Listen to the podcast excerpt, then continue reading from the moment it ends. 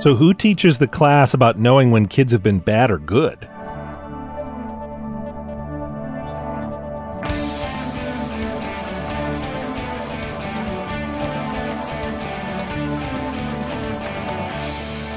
It's time for Cool, Weird, Awesome, a right jolly old podcast.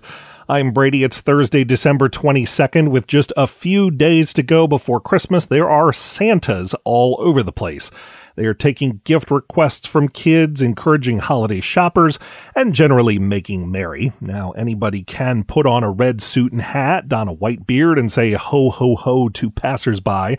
But if you want to do Kris Kringle's job properly, you can do what hundreds and hundreds of them have done and go to Santa school.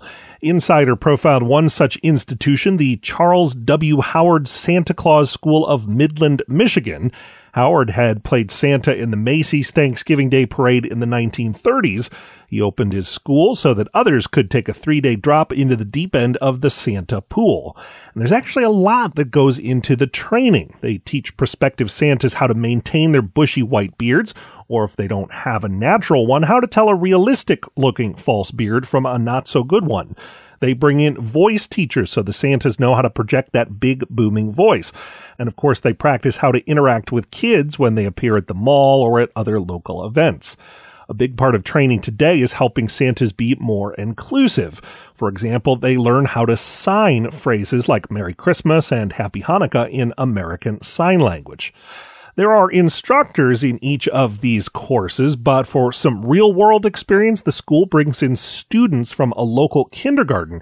They sit on the Santa's knees and talk about the presents they want and ask pretty much any question that comes to mind. Attending the school isn't cheap, plus, most Santas have to pay for their own suits, makeup, and other accessories. And it's a very seasonal job, not likely to make even the best trained Santa rich.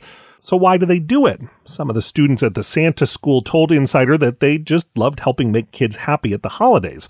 They said children need joy, and one way to bring some of that joy into the world is to put on those Santa suits.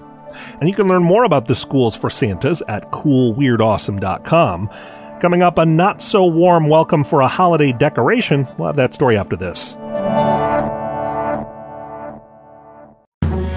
The reviews are in. Cool, Weird, Awesome is a non-stop thrill ride of excitement that will leave you on the edge of your seat, says Brady from Cool, Weird, Awesome. Look, we could use some real reviews. Because reviews can help more people like you find our show and enjoy it. So write your reviews on Apple Podcasts or leave us a rating on Spotify or wherever you listen to podcasts. Thanks for helping this show grow. And if you want to call us the most, most ambitious, ambitious crossover, crossover event in event in history, Go ahead. Welcome back. Here's one holiday tradition that a family in Fort Nelson, British Columbia doesn't look forward to every year. Arlene Kamelik says her household puts up what looks like a deer with a bright red nose. They call it Rudolph the Red-Nosed Whitetail. But each year, real live bucks drop by and knock the decoration over, thinking it's a rival. I'm Brady. I bet they don't let him join in any reindeer games either. Thanks for listening and come back again tomorrow for more cool, weird, awesome.